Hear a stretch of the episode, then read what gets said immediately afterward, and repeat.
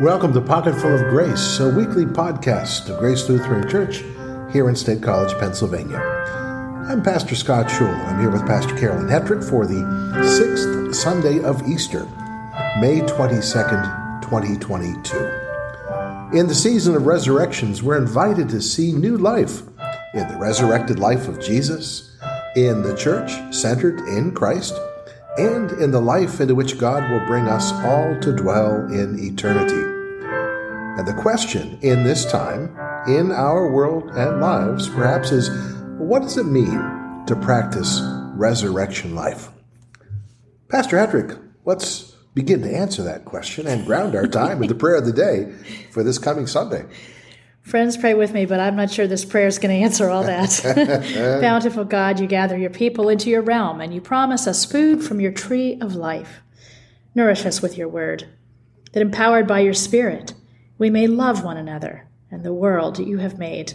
Through Jesus Christ, our Savior and Lord, who lives and reigns with you in the Holy Spirit, one God now and forever. Amen. Amen. Well, I did hear some guidance and some hope in that prayer.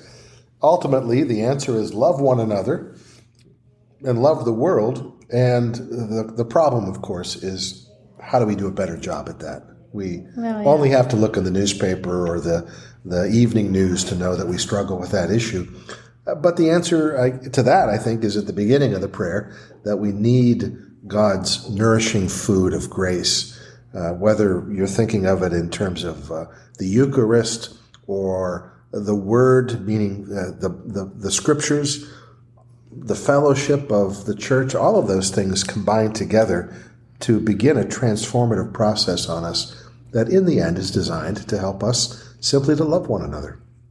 So I'm feeling a little sassy today. And I'm going to say that I agree with everything that you just said, completely and totally. I think the challenge for all of us, myself included, is that we can fall into this pattern of just wanting to feed ourselves, mm-hmm. just wanting to get fed mm-hmm. ourselves. Mm-hmm. mm-hmm. We have to connect the dots. That's we right. have to connect the dots. We're going to hear today about a story of baptism, among other things. We have to connect the dots. It isn't new life.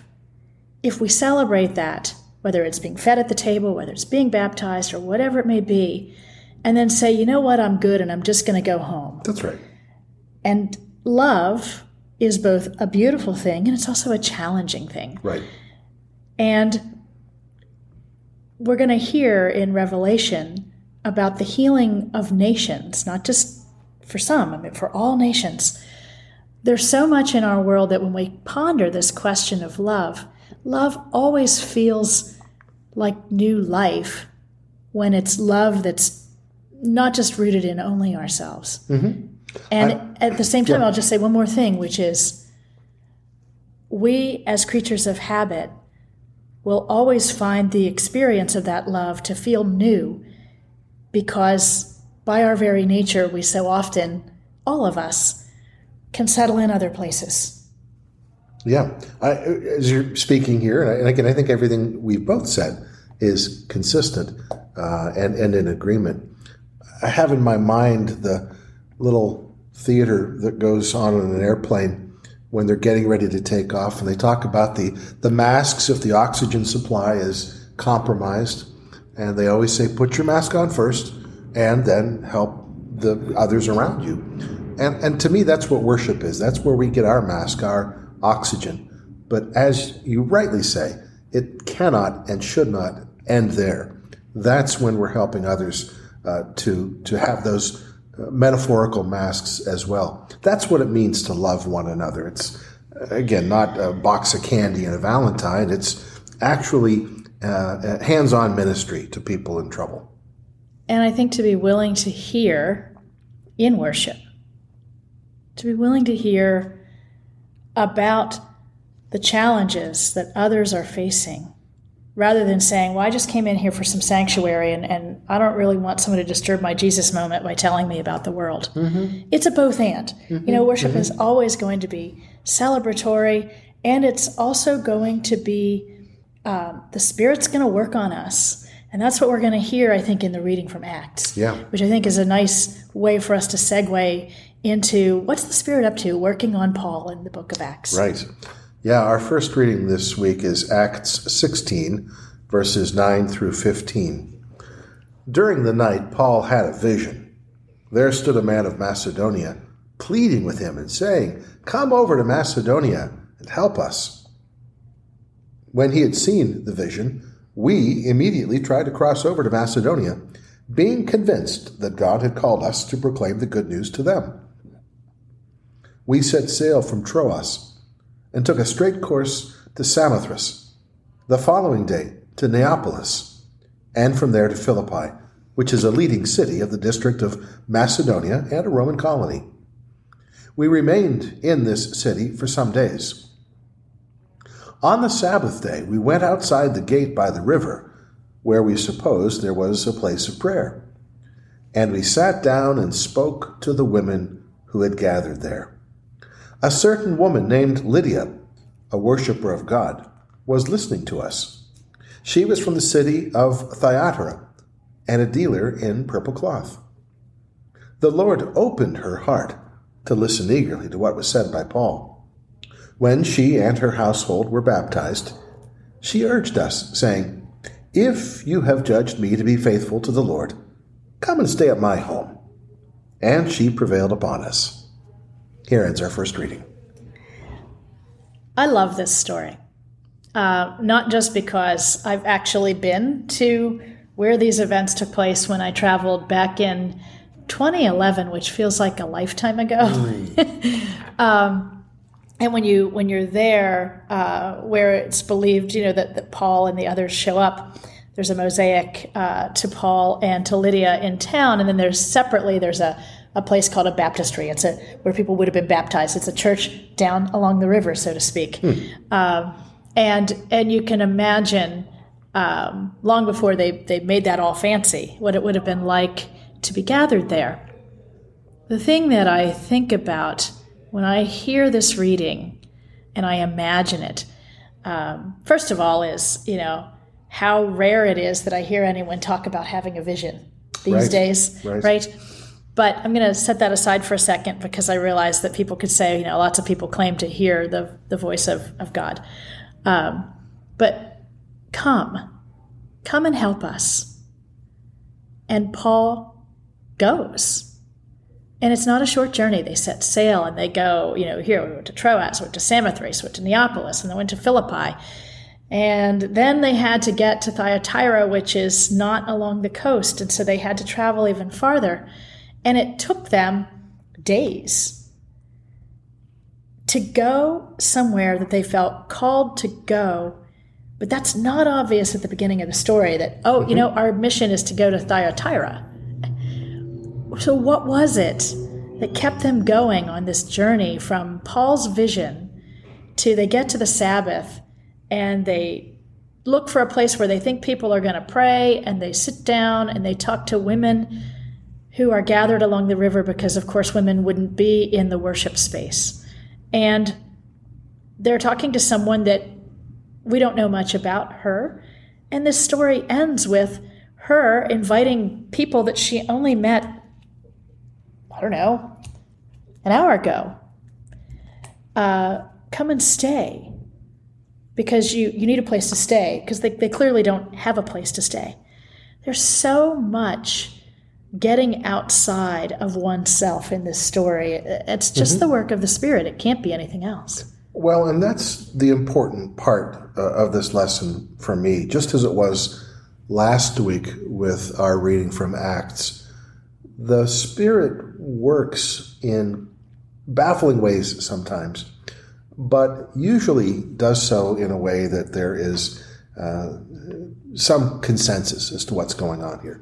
So, what begins as Paul's vision becomes plural. We, Luke, Paul, Silas, Timothy, start to share this vision as they discern it together.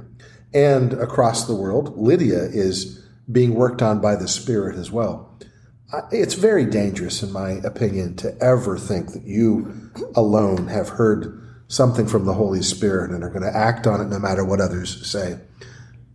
But I think that's oftentimes where the seed is planted. And then, as is the case with our calls, for example, to ordained ministry, that internal call is tested and ultimately validated externally as well. That's the safeguard uh, that differentiates the Spirit's work from a, a human idea. And I find enormous assurance and comfort in this reading that even when the Spirit is giving us what seems to be a very half formed vision, without all the details that I would normally like, there is an ability to trust and to step out in faith uh, that uh, the Spirit's working in all sorts of different ways here with Lydia uh, and, and, in unnamed places and unnamed people. Um, it's not all on us, and I think that's very comforting as as church leaders. Well, I'd like to take it, you know, maybe even just beyond uh, us as leaders, because the end of the day, I mean, I'm just a flawed human trying to, you know, make my way in the world. Um, but I think about um, the number of times when I've most clearly seen the work of the Spirit just moving around in, you know, all of our everyday lives. And so often it is when people felt that something had been placed upon their heart and they decided to listen because it sounded to them like the God who loves people. Mm-hmm. And I think about people who have taken in strangers. I think about people who have done all kinds of things, large and small. And, you know, even I remember um, when I used to work uh, during seminary, I worked at Water Street Rescue Mission, uh, which is a, a, shelter for homeless folk. And uh, people who were there, I mean, they're, they're, they were homeless. They don't have really anything other than what their trash bag or their backpack will allow them to bring. And people were gathered. I was doing a women's Bible study, and there was a woman talking about how she saw in the dead of winter, she saw someone who came to her and wanted to know if she had any money. Mm. And she had 28 cents in her pocket back when we still carried coins. And she said it suddenly felt like it was burning a hole in her pocket. Right. And she said, while living at a homeless shelter, she says, You know, Look at how much I have. I have a place to stay. I am being fed. I'm inside tonight. I don't know what he needed money for, but God told me, You have 28 cents, and you don't need it. And this man does. And to me, that's about as spirit led of a moment as there could be. Uh, it's almost like saying, you know, come and stay with me. Yeah. you don't have anywhere to be. I don't really know you, but come and stay with me. And and she felt God's presence upon her to give even 28 cents. Because you know, who knows what else he might have that might add up to a cup of coffee somewhere. For whatever reason, he wasn't going to be able to come into the homeless shelter, but she was going to help him. Mm-hmm. Yeah, the, the, the text leads us to a transformative moment for Lydia. She's baptized.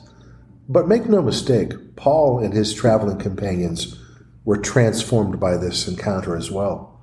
And so I want to encourage you, using a few words from verse 14, to pray, Lord, open my heart to listen.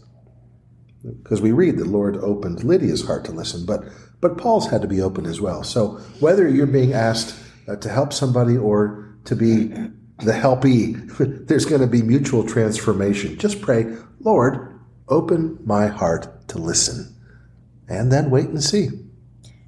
When you hear what you think is the voice of God telling you to do something, even if it's something you've never done before, that's going to show love and not hate, my prayer is that, as all of us ask God to do, is that, you know, by your Spirit, help us to love one another. Help us to love one another. Well, we probably ought to move into the psalm um, because it, I'm looking at our time and we're almost 15 minutes in. And as usual, my spouse often tells me that we get bogged down in the first reading and then we. But those first readings are really good. That's right. At least it's not the Old Testament this week, honey. All right, this is Psalm 67. And on Sunday, we're going to have six verses of that, but I kept the seventh in so that we can. Uh, have all of them because it's just one more verse and I figure why not. May God be merciful to us and bless us. May the light of God's face shine upon us. Let your way be known upon earth, your saving health among all nations. Let the peoples praise you, O God. Let all the peoples praise you. Let the nations be glad and sing for joy, for you judge the peoples with equity and guide all the nations on earth. Let the peoples praise you, O God. Let all the peoples praise you. The earth has brought forth its increase. God, our own God, has blessed us. May God give us blessing, and may all the ends of the earth stand in awe. You know, um, one of the things I was raised with to some degree uh, in the church was to believe that we are blessed to be a blessing. Mm-hmm. And that's one of the reasons that uh, verse 6, which I think is not going to be in Sunday's right. bulletin, why I wanted to keep that in. Yet we're recognizing that what we are able to enjoy in this life, mm-hmm. God, our own God, has blessed us. And by remembering our blessings, may we then not just say, Well, I hope that the rest of the earth gets to stand it on and be blessed, but I think that there is an unspoken word in there that is about us doing what we can to make sure that all of the ends of the earth can stand in awe. Yeah, my guess is that verse 2 of the psalm is the reason it's being paired with our reading from Acts, let your way be known upon earth. And we quite literally see Paul and his companions taking uh, God's word, God's way, to more far flung places and finding that God has prepared remarkable leaders like Lydia uh, to take up that baton and uh, take things to the next direction. And I think um, it, it, certainly implies that uh, God is active, but also that we're called to be co creators and, and, partners with God in that work, uh, to not just rest on our laurels or our blessings, uh, but to share them quite actively. Well, I think the second part of that verse uh, is also why um, it is in this week's lectionary. Your saving health among all nations, which we're going to hear taken up uh, a little bit from now in the reading from Revelation, where we hear about the tree of life and the leaves of the tree are for the healing of the nations. You know, it's not what I think people are anticipating. Um, sometimes, uh, historically, I think uh, we uh, as humans can fall into, again, thinking that because we are blessed, um, that somehow that makes us extra special. Mm-hmm. Um, and the people of Israel certainly wrestled with that. You know, mm-hmm. God ultimately had to say, "Yes, you are chosen people, but you're not my only chosen." Right.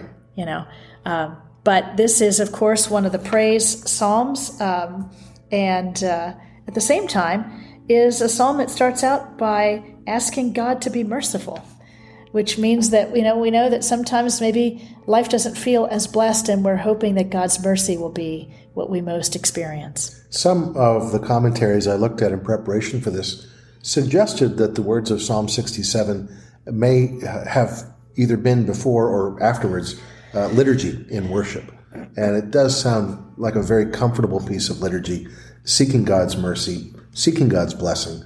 But again, as you've emphasized, so that those blessings can be shared with all. You and know, i have got a vision of our old professor right now. How much of all is all? There you go. Actually, the vision that I have right now is that one time I led chapel in my first congregation. It was an older group that would gather for chapel, and I handed out those clappy hands. You know, the ones that when you mm-hmm. welcome, they do that. and um, every time there was a, a, repetitious phrase in the psalm, which I think in that case it might have been hallelujah. Hmm. But I'm thinking, you know, let the peoples praise you, let all the peoples praise you. We could get the clappy hands going. If I can find enough for Sunday worship, can we do that? I think we're running out of time. We better move on to our revelation. Uh, that's a. I'm not sure the Holy Spirit just spoke here. mm, she'll take that up with you later. Uh, we'll talk. uh, revelation 21 is where we're going to be having our second reading as we continue uh, sampling parts of Revelation, which I think you've had this experience too, Pastor. People uh, tend to uh, back away from it, thinking it's this scary gloom and doom book, and we're spotlighting some beautiful passages of God's comfort, mercy, and assurance in this.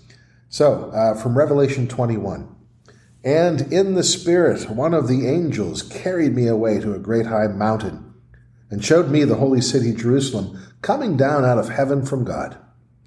I saw no temple in the city, for its temple is the Lord God, the Almighty, and the Lamb. And the city has no need of sun or moon to shine on it, for the glory of God is its light, and its lamp is the Lamb. The nations will walk by its light, and the kings of the earth will bring their glory into it. Its gates will never be shut by day, and there will be no night there.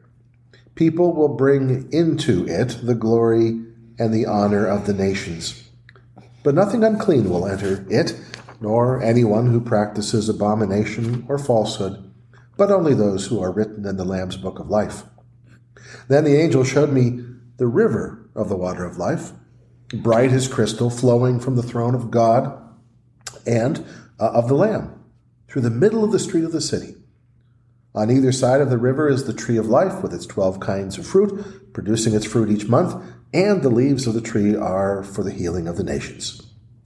Nothing accursed will be found there any more, but the throne of God and of the Lamb will be in it, and his servants will worship him. They will see his face, and his name will be on their foreheads, and there will be no more night.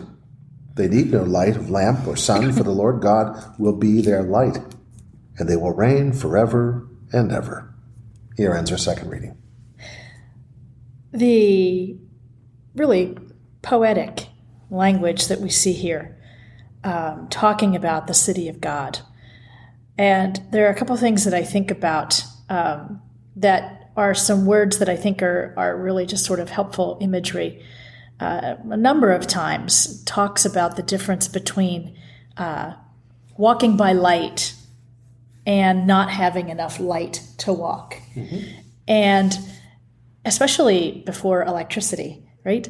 Um, it, it, made a really big deal in your life if it was uh, if there wasn't enough light to see where you were going or to see who was there or to see if you were safe. And at the same time, uh, walking by light is a way of talking about you know that that sense of blessedness, right? Um, it is uh, being able to see things that are shining and bright, not the same thing as as imagining that this is about white. It's about light. Mm-hmm. Um, but the other thing that one of the other things I notice is. Uh, when we see this verse 27, nothing unclean will enter it, and no one who practices abomination or falsehood it can be tempting to see that verse and think that that is exclusionary language. And it's not intended to say, sorry, you're not going to be good enough. Mm-hmm. What I take from that is more about the fact that gates are what cities use to be safe. And if you no longer need to have a gate closed, it means that everyone is at peace and everyone is safe. And so no one unclean or who practices abomination or falsehood is more about conveying a message of peace and security and not a message of picking and choosing. And perhaps a message of grace as well. I can imagine in my mind's eye Jesus standing at that gate or, or actually kneeling down, washing everyone's feet That's so that as they walk in, they are, they are cleansed. And remember that Jesus has said that he is the gate. Yeah. And so if Jesus is the gate, it means that you are never cut off right. from Jesus, which takes me to that whole understanding then about a lot of times there's inside outside kinds of language that we see in scripture and revelation is very clearly conveying that we're not going to use that inside outside. Uh, you're in the gate you're not in the gate. Uh, you're going to stand in the light you're going to be out here in, you know not light. Um, and, and nothing accursed will be found there anymore because the Lamb is there. It's new creation, quite literally, mm-hmm. because we're talking about the tree of life, which we hear about in Genesis, right? The, yeah. the, the tree of, of knowledge is now the tree of life. And I think, you know, we hear about the tree in the beginning as, as somehow that knowledge was the thing. And it, now it's the tree of life. And even though it makes me laugh to imagine the 12 kinds of fruit like it's the fruit of the month club, which I know is not what's being said there, it's 12 as a number of completeness. That there will never be a time where the tree will not be bearing fruit. There will never be a time where people are in want and where everything about this tree is for healing, not just of a few people, but of the nations, which is a way of talking about Everybody. all the people. It, it's it's tantalizing. It says on either side of the river is the tree of life, and one commentary I read suggested that there are two trees. One is that restored tree from Genesis, the tree of uh, of knowledge, that now uh, the paradise has sort of been restored here, and the other tree, the cross, which is again another beautiful source of of healing. Uh, but you know, the other thing that struck me uh, in this reading is that uh, near the beginning, I saw no temple in the city because now we've got God, we've got Christ. We don't need a temple anymore. And I've always been one who has gained great comfort from passing churches. I, I love to see churches. I, I love the architecture. I love the history. I love what they do and the faith and all of those types of things. I drive around particularly unfamiliar towns and I see churches. It, it warms my heart. But this reminds me that the presence of those church buildings is also an indication that the fullness of God's victory has not yet been fully realized.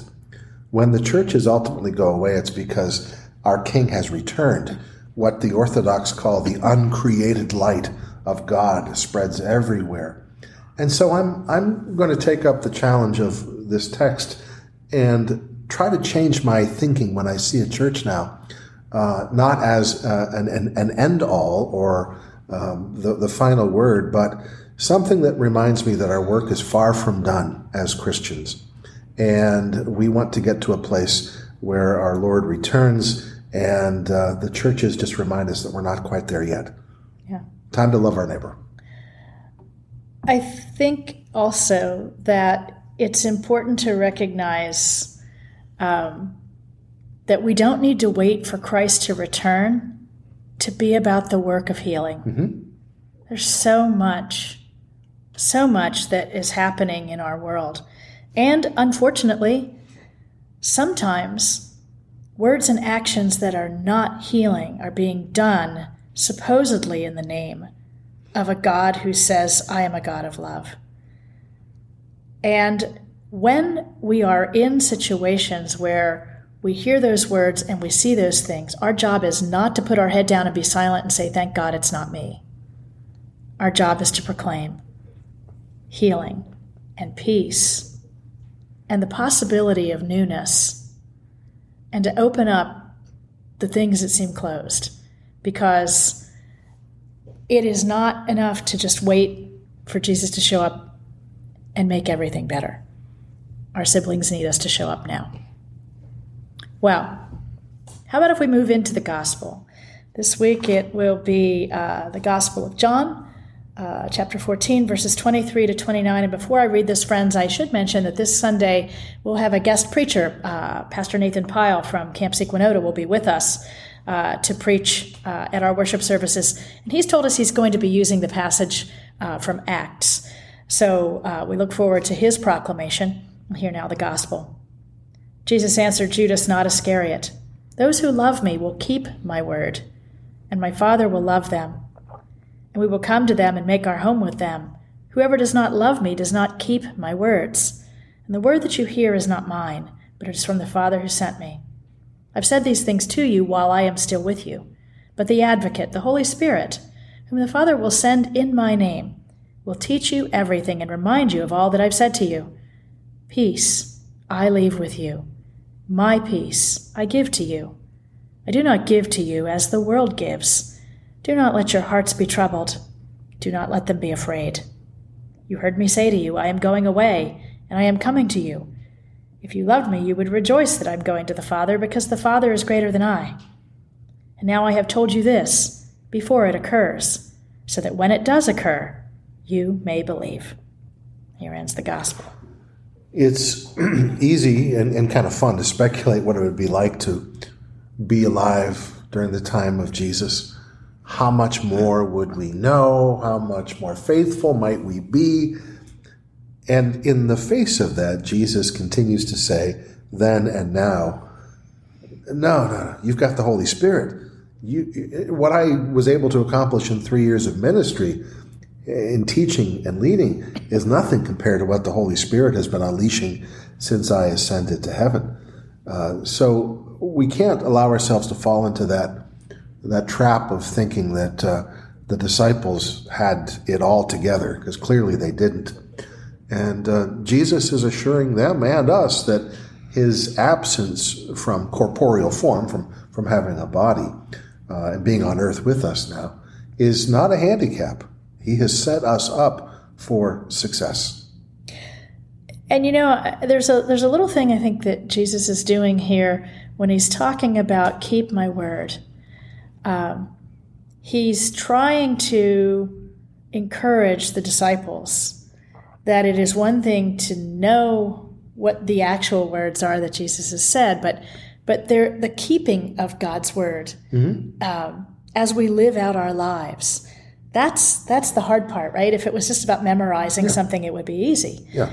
and that's why we receive the Holy Spirit, because keeping God's word, we need all the help we can get. Um, and we'll we'll fall into doing the same thing that lots of people do. Well, I, you know, I hear that, but but what do we do in this instance? Well, what do we do if this thing over here happens? Well, what do I do when I feel like this? And without the Holy Spirit, we would be troubled, right? Because we won't have any idea what to do, or we'll just shut down in fear, or we'll react in fear. Um, and Jesus is saying, you know, look, I'm giving you my peace. You're going to receive the Holy Spirit. Don't let your hearts be troubled they can be, but but don't stay there. Um, and he he leaves this really gentle reminder at the end, specifically for those disciples. I'm telling you what is about to happen mm-hmm. now, because when it does, I want you to not feel abandoned. I want you right. to continue to believe, and that loving gesture is really something. I want to pick up on this theme of keeping my word. We humans struggle to hold opposites in tension. And sometimes our, our faith becomes a purely intellectual uh, exercise. You know, memorize these verses or bow at this time and, and everything is well. And your church becomes a museum in that case. On the other hand, though, if worship and some understanding of God's word isn't part of the equation, then it's a free for all. And you're really not a church anymore. You're a social service agency, which isn't bad, but it's not a church. The key is to hold both of those in tension. One necessarily feeds the other when done properly. We, we worship, we internalize God's word in that regard. It becomes more than just an intellectual endeavor, but also more than just an emotional reaction as well. And that's the challenge of, of again, holding those two things in tension. It is. Um, as we, of course, continue to live in a world that uh, often gives us many things that trouble our hearts. Yeah. Um, turning to God in prayer first is always the best thing to do. Um, listening to what the Spirit guides us to do mm-hmm. is always an important thing to do. Um, but I just encourage everyone to remember that at the end of the day, if what you are being called into feels like God's love for others, where there's no inside and outside, you know, where it's new creation, where it's peace, where it's blessing, it's awfully hard to say that those are not good things to be about. And maybe if someone says to you, Why did you do this thing for me? Maybe you can be bold like Paul and say, I did it because my Lord tells me to love to love all people and that's why I've done it. Mm-hmm. You know, that's not jamming it down your throat. That is proclaiming good news. Wow. Look forward to much more on Sunday uh, with Pastor Nathan Pyle. In the meantime, Pastor Schul, I bet you have a prayer for us today. I do. Uh, it's a prayer in a book by somebody who paid the ultimate price of his life uh, for loving others, Dietrich Bonhoeffer. It's a collection of letters and papers from prison, hence the name of the book, Letters and Papers from Prison. It's an evening prayer that was dear to him. He didn't write it, though. It was written by Gerhard uh, Tersteegen, who was a German Protestant writer and hymnist who lived from 1697 to to 1769. But I think it spoke uh, to Bonhoeffer in troubled times and uh, will speak to us as well. It's an evening prayer, so let's pray. O Lord my God, thank you for bringing this day to a close. Thank you for giving me rest in body and soul. Your hand has been over me and has guarded and preserved me. Forgive my lack of faith and any wrong that I have done today, and help me to forgive all who have wronged me. Let me sleep in peace under your protection, and keep me from all the temptations of darkness. Into your hands I commend my loved ones and all who dwell in this house. I commend to you my body and soul. O God, your holy name be praised. Each day tells the other, my life is but a journey to great and endless life. O sweetness of eternity, may my heart grow to love thee. My home is not in times of strife. Amen. Amen. Well, friends, stay tuned for Sunday, but first, Wednesday. If you're listening to this and it is Wednesday, May the 18th, join us this evening for Springfest, 5:30 p.m. in our courtyard. We're going to have our Super Wednesday meal and music and fellowship together. Uh, we encourage you to come on out and join us. And then stay tuned for Sunday. We have worship at 8, 9, 10:30 and 6 p.m. in our sanctuary. You can also listen on WRSC at 10:30 in the morning or you can watch our live stream live or later just go to our website glcpa.org and click on the words click here on the splash page one note about our live stream Facebook is uh, creating some difficulties for our live stream to be watched through our Facebook page. We'll be posting the link to the website in the event that the actual service does not pop up. But if you are experiencing that difficulty, you can always just go to our website, glcpa.org, and watch the worship service from there. Friends, however we gather together, it is a joy to be with you, in person or in spirit. Take care.